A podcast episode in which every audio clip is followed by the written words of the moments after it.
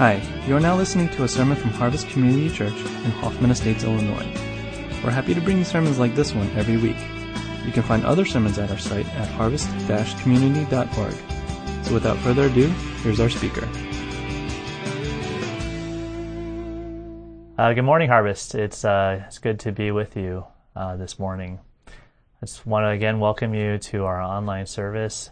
And uh, this week we're going to be continuing our uh, just this sort of mini series on this example of children.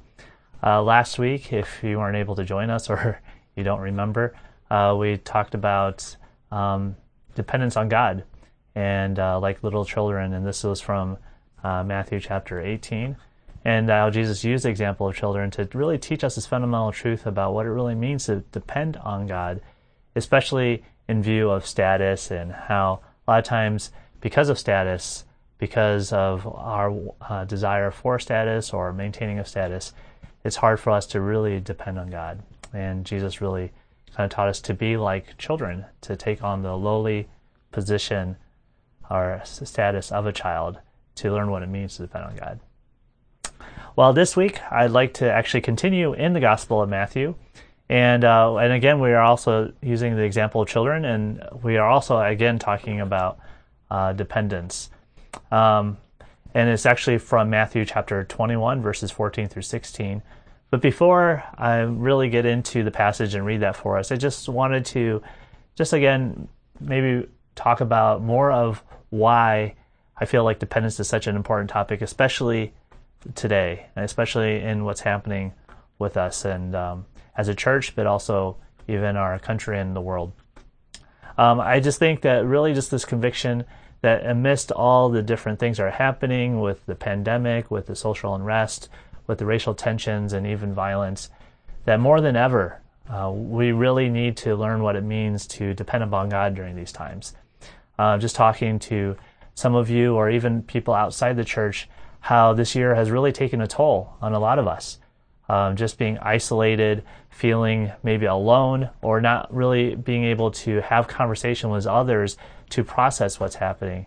And I just really firmly believe that dependence on God is what one of the ways God is calling us to help us really uh, not just survive this time, but to really lean in and, and even possibly flourish during these times of of great difficulty, even. And so, just wanted to encourage all of us really that dependence on God is, in a lot of ways, what God is calling us to do uh, amidst even now as we move out of the pandemic. Anyways, the passage again that I wanted to share with you guys this morning is from Matthew chapter 21, verses 14 through 16. Um, and I'll read that for us in the NIV. The blind and the lame came to him at the temple, and he healed them. But when the chief priests and the teachers of the law saw the wonderful things he did, and the children shouting in the temple courts, Hosanna to the Son of David, they were indignant. Do you hear what these children are saying? They asked him. Yes, replied Jesus. Have you never read? From the lips of children and infants, you, Lord, have called forth your praise. And so I share this with you this morning again because I, I, believe that this passage really, again, talks more about what it means to depend upon God.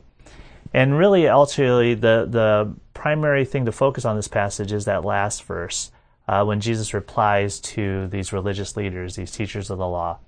And really, in that verse, in that last verse of 16, Jesus here is quoting from Psalm 8, but he really gets to a way of depending on God that I think is important for us to hear this morning. But before really getting into verse 16, there needs to be a little bit more of understanding of the context of these verses. Uh, again, like last time, context is really important. It really helps us to understand kind of how all these different parts fit together and really kind of enhances and gives us more of the impact of Jesus' words and his reply to the teachers of the law, and even why the teachers of the law themselves are questioning Jesus.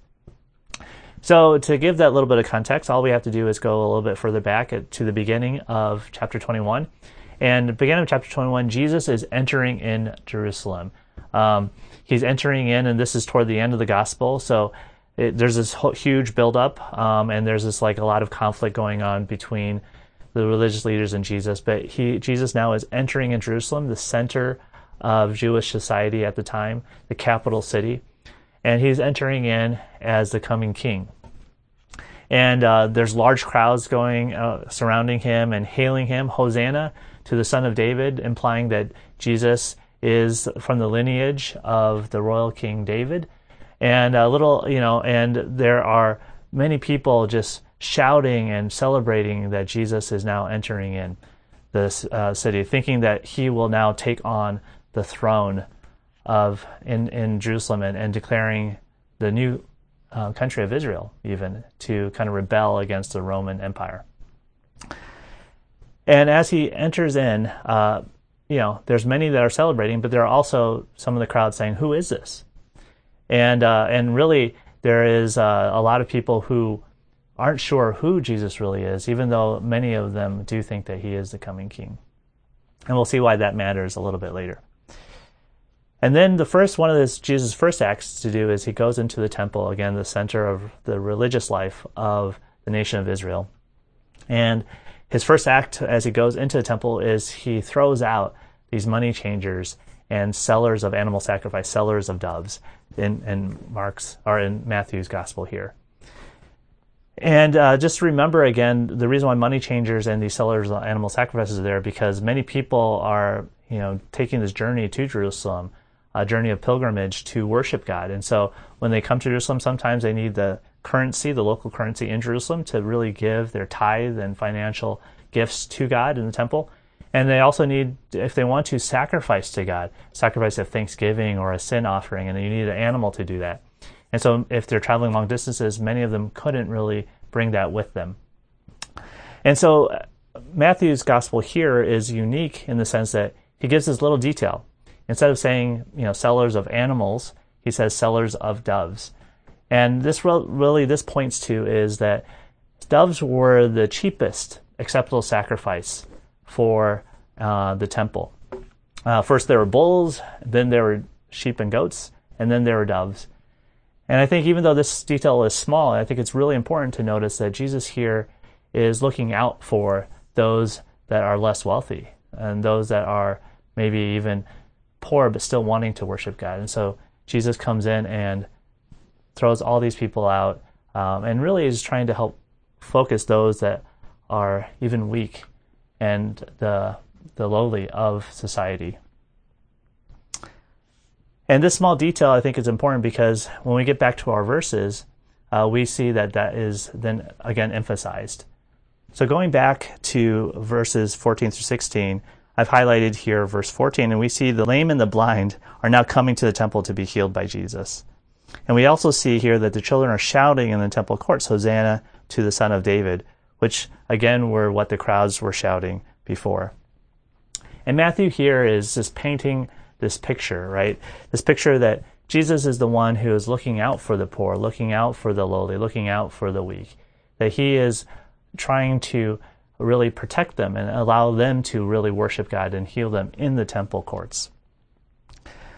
And again, this is now contrasted with the religious leaders, right? The religious leaders were indignant, and indignant means angry or frustrated. They were frustrated at Jesus because he was doing these wonderful things, but also because these children were shouting that he was the coming King of David, which by them being indignant and angry show that they don't really even really believe that Jesus is the coming king. They felt that Jesus was this threat to their established kind of order of things, this way of doing life that they have, you know, the authority and the power in. And so Jesus was threatening those things and their established way of life. And so I'd like to just actually pause here for a bit and take a small aside and just really ask this question. You know, would we be willing to follow Jesus if he was calling us to a different way of established life? You know, would we be willing to follow Jesus if he was calling us to a different way of established life? And the reason why I ask this is because, as I kind of mentioned in the beginning, the pandemic has, you know, caused us, and rightfully so, to establish a new way of living.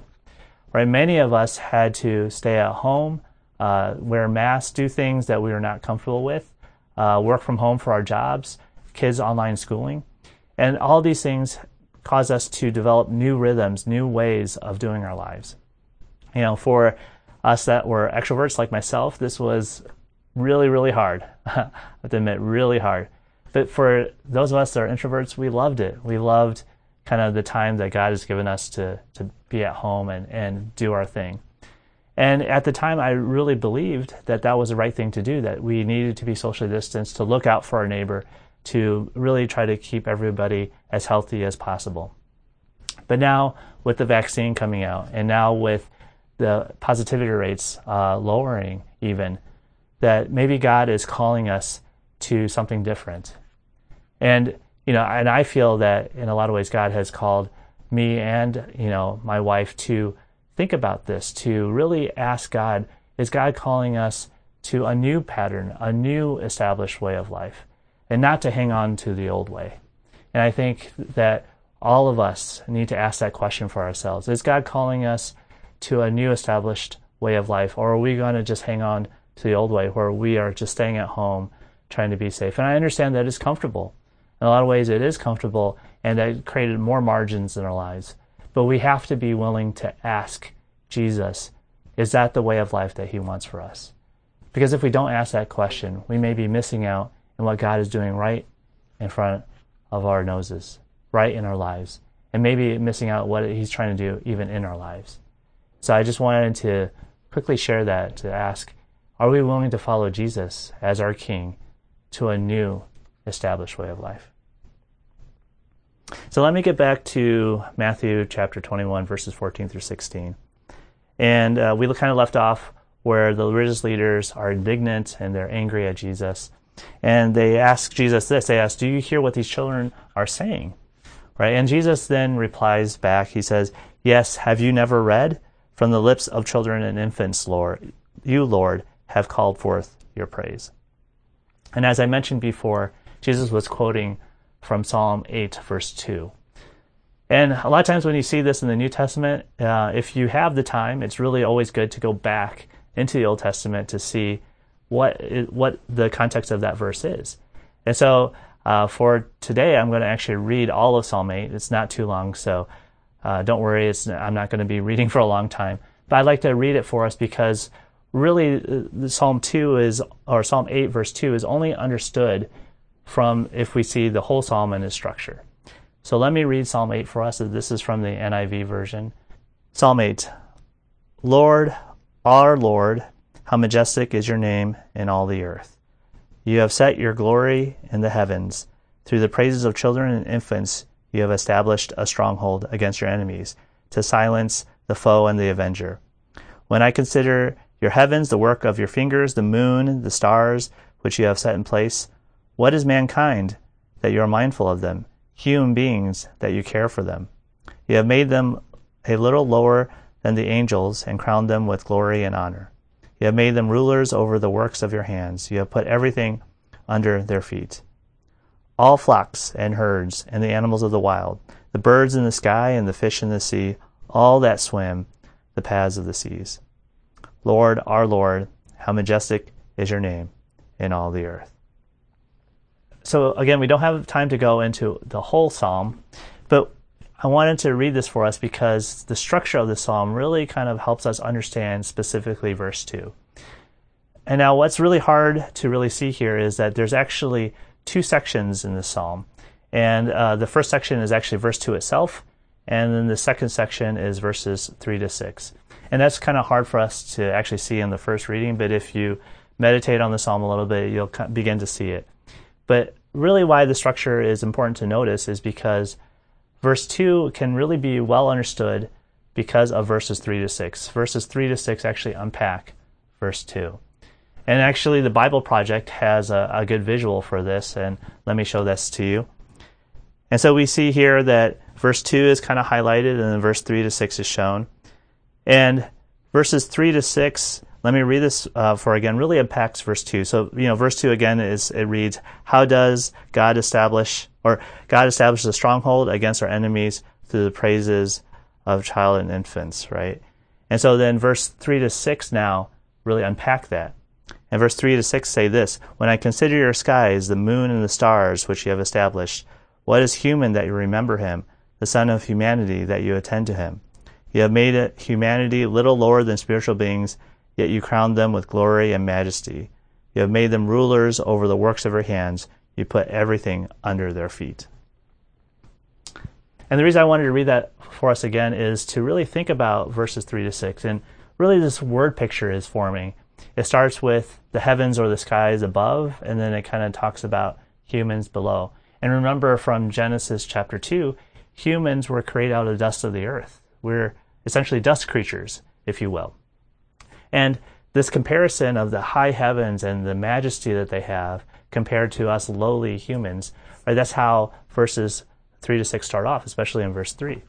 And then when we go down a little lower, there's a twist in the psalm.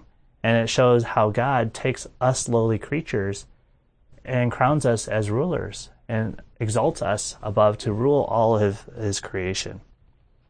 Now, this is important to see this twist, is because it really explains verse 2 really well. How through the lips of children the, you know, and infants, we sing God's praises, is really this idea of the lowly child of these weak children and infants being able to sing about God's praises. And not only that, but this they establish a stronghold, especially in the Psalm Psalm 8. Right? And it, again, this word picture is really, if you think about it, just really astonishing that babies, right, the the in a way the the weakest, the the earliest development stage of human beings, and and these babbling babies, if you picture them, juxtaposed and contrasted to fortress, a stronghold. If you think about thick city walls, these things that protect us against enemies, against siege, against arrows, right? Babies and city walls, and and they really, in our minds, at least in my mind, don't really really go together. But here in Psalm 8, the psalmist is showing us that it's because of God. God is able to use the weak to shame the strong. And I think really that ultimately that's what Jesus was really pointing to. He was really telling the religious leaders this fundamental truth that when this is how God works in the world, when we see that the weak and the powerless, that God can use the weak and the powerless to show his power, to show his strength. And for the religious leaders, this was all backwards and maybe even for us today. But really, uh, what God is really calling us to, and especially back to this exploration of dependence, is that God is calling us to depend upon Him in our weakness. That this is a way to really depend upon Him. And I think, again, this is not a new truth for a lot of us. We probably have heard this many times that our dependence on God, we can depend on God in our weakness. But even though we know this truth, how many of us are really able to live this out? And I think that's what I really want us to think about and reflect on with the, our rest of time together. Why is it so hard for us to depend upon God in our weakness? And I really think that you know there there are probably many reasons why, but but ultimately, I feel like there are two reasons, at least I feel, are really important to bring up. And uh, and the first reason why I feel like it's so difficult for us to really depend upon God in our weakness is because it's difficult for us to even face our weakness. It's difficult for us to face our weakness. And in the New Testament, Paul actually talks about this in 1 Corinthians uh, chapter 1, verses 26 to 31. And so let me read that for us. And it's just a good picture of why it's so difficult for us to face our weakness. Paul says this. He says this in 1 Corinthians chapter 1, verses 26 to 31, the NIV version. Brothers and sisters, think of what you were when you were called. Not many of you were wise by human standards. Not many were influential. Not many were of noble birth. But God chose the foolish things of the world to shame the wise. God chose the weak things of the world to shame the strong. God, uh, God chose the lowly things of this world and the despised things and the things that are not to nullify the things that are, so that no one may boast before him.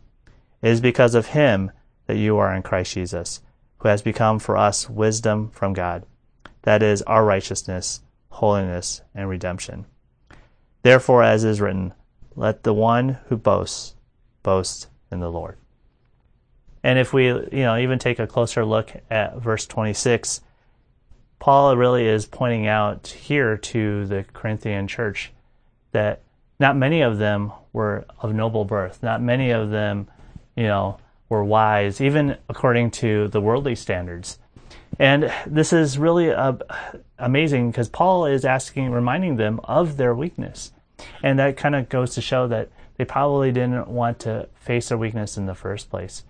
But Paul was reminding them of their weakness, not to shame them or to, you know, say, okay, well, you have to accept your weakness and just that's that's who you are. So, in a self-help kind of way. But really, Paul was really asking them to remember their weakness in light of Christ. That in our weakness, God can be our strength. That God chooses the weak to shame the strong.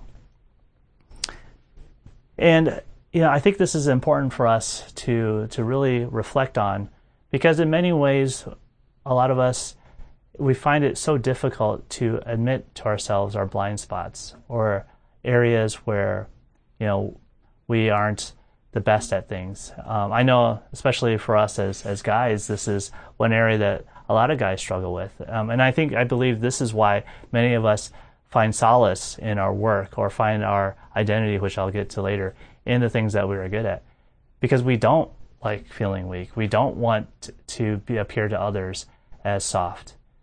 But I think what really God is telling us here is that it's not that the softness itself is to be celebrated again, or the weakness is to be like, hey guys, hey world, I'm weak, look at me, you know, step all over me.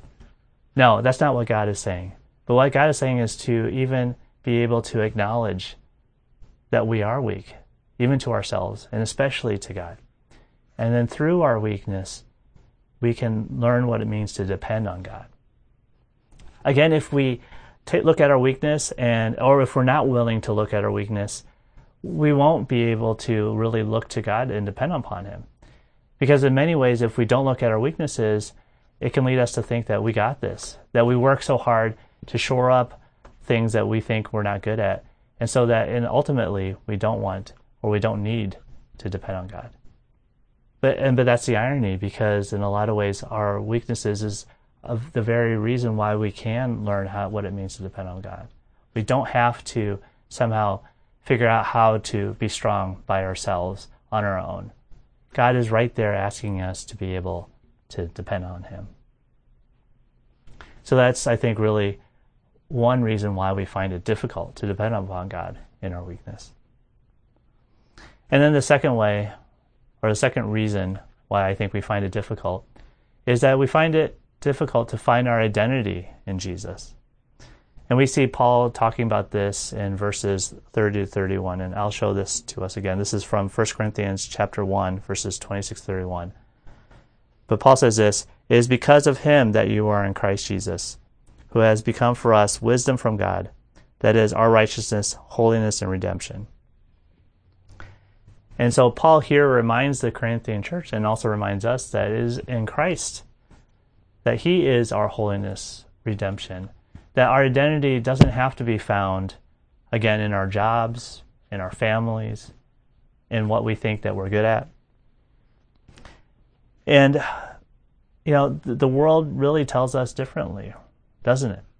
I mean, the world tells us that we have to figure out what we're good at, and we have to sell our brand, right? We have to tell others why we matter. But the amazing thing about the gospel and the amazing thing about Jesus is that we don't have to prove to him why we matter. We already do matter. This is why he died for us. And this is why finding our identity in him is so important. Because otherwise, we'll be chasing after all these other things that we find our identity in at the expense of other things. We'll spend all our time, all our money, all who we are, sacrifice even our relationships with our family, our friends, in pursuit of an identity that we feel that we must have. But ultimately, that's not what God is calling us to. He's already given us that identity, and that identity is found in Jesus. And there's another kind of pitfall that comes with looking for identity in the world. And this pitfall really is that our identity, if we look at other things, really shackles us, limits us. And really, uh, actually, I was thinking about what would be a good illustration of this, and it's the movie Parasite. I don't know how many of you have seen this movie, but Parasite is a really great movie. It's about two families in South Korea. It actually, I think, won a few Academy Awards. Um, and really, this movie it really kind of depicts well about this struggle between uh, the uh, poor and the rich, and um, it does a really good job not really moralizing all of this, but really exploring this tension between wealth, um, especially those that have don't have it and those that do. And uh, the the main characters are really this poor family, and this poor family, uh, what they do is they really work their way into this rich family, and this poor family have like you know two older kids and two parents, and they eventually become the two older kids become tutors for this rich family, and then the mom becomes the house manager, and the dad becomes the driver. And at the you know at the sort of almost climax of the movie, you see that this poor family has ultimately been able to experience what life is like being rich, and they've reached their identity or the, what they wanted to become. Their identity is being this kind of rich family. But you know, and not to spoil it, but things happen, and I think what's really cool about this movie is I was watching this commentary is that there's this motif about smell. And I didn't notice it the first time I watched it. But the father of the poor family actually is, is other people in the movie commented on like when he's around of smell, his smell. And in the end of the movie, there's this huge twist based off of that motif of smell. But I think what's so interesting is that, at least in this commentary, they they describe this smell as a motif about how even when the poor family is trying their best to become this rich family or become rising their status, their identity, the smell never leaves them. They can never escape. They are shackled to the poverty that they come from. And I think this is so true of even for all of us in our own lives that the identities that we pursue, especially when we pursue other identities other than Christ that they shackle us, they limit us, they stay, they cause us, hold us back, hold us down. And what God is calling us to do is finding freedom in His identity. That we don't have to be constantly held down or held back and constantly feeling like we have to live up to this other identity, but that we can bank our own identity in Christ Jesus and for what he's done for us on the cross. And so I just like to really end with this thought that weakness itself, even though it's difficult to face, and even though uh, in many ways it's difficult for us to even find our identity in Christ, and that's why we find it so difficult to depend upon God in our weakness, that we should not necessarily feel ashamed or feel less than because of our weakness. That ultimately our weakness actually points to God.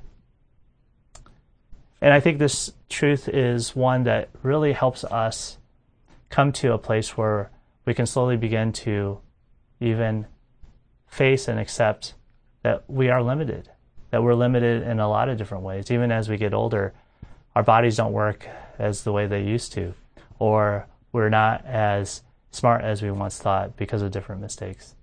But those things don't have to necessarily shame us and make us retreat and make us kind of hold back or not try new things. That really our weaknesses, our limitations can really point to God. And I think this is what really God wants us to hear and, and really see from Him. That ultimately our lives here on this earth is really our signposts to point to God.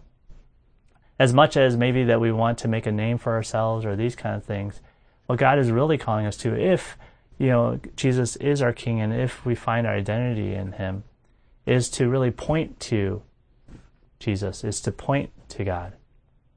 And our weaknesses allow us to do that even more powerfully than our strengths.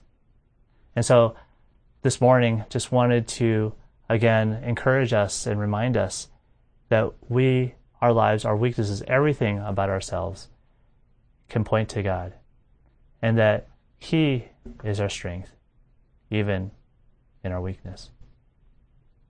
May we turn to God for our identity and for courage to face our weaknesses and to know that our weaknesses do not define us, but our relationship with Jesus does. And may He do this in the name of the Father, and of the Son, and the Holy Spirit. Amen.